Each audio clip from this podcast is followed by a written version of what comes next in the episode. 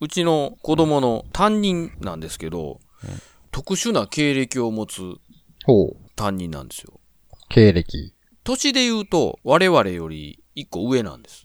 ほおうんでも、新任採用なんです。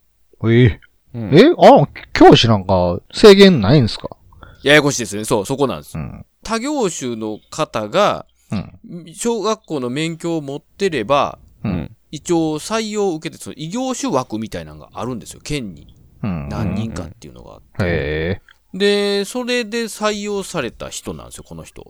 え。へえ。なんで、年齢は俺らより一個上なんやけども、うん新任採用なんですよ。なんやろう、教師に熱い何かがあったんかな、昔から。じゃあこの人一体どんな業種から来た人なんかって言ったら、うん FM 香川のパーソナリティやったんです。はあほう。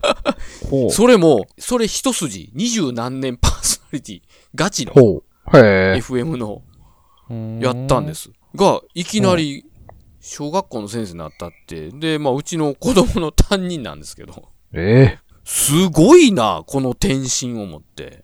え。へうえ。ん。うんなんやろう、教育熱心やったんやろか。その学校とかで講演会うん。ななんかそんなんにはなんか呼ばれて行ってたことはあるらしいんやって。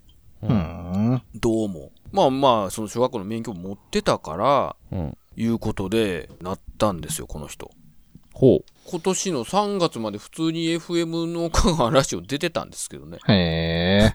あれって、この声はまさにその声はで、子供が宿泊学習に行くんで、うん。で、それの説明会の動画をアップしてるんで、まあ見てください言うて。そのナレーションがその人やったんですうん。 まあまあ、そらそうでしょうね。もう、もうガチの普通の 番組聞いてるみたいになってて。いや、しかし、毎日 FM ラジオやん。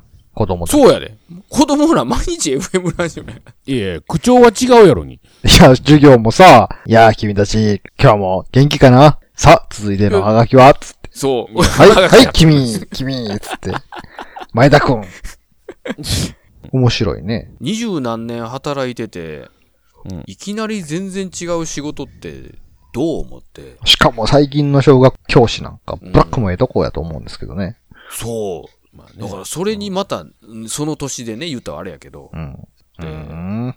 例えば、今俺らが、じゃあ、全くの異業種の転職、できる思って。まあ、意欲があっても、体力がもうないですからね。そうなんよね。全くそこが新しい。無理よなすごいよな。でも、教えるっていうところのノウハウがないのに飛び込むのってすごいよね。うん。そう、だからそれもないね、。うんん大学の時の教育実習から、要は二十何年経ってるわけじゃないですか。うん。まあ、俺も実は一応教員免許持ってるんやけど、うん。怖くてできへんもん、そんなこと。じゃあな。そんな そう、いきなりじゃあもう、あ来年から学校の先生って言われたってて。うん。なるほうどん。うーん。まあ、会ったことない人ですけど、応援してまうす。ん。あでもその FM 香川の、なんでやめたやろな。そっちが気になったわ、今俺。むしろそっちが気になるわな。結構なんかね、あの、有名なパーソナリティやったんですあよ。そうあの、こっちで、えっ、とね、モンスターバッシュっていう、大きいフェスがあるんですけど、うん。それとかの司会もやってた人なんで、この人。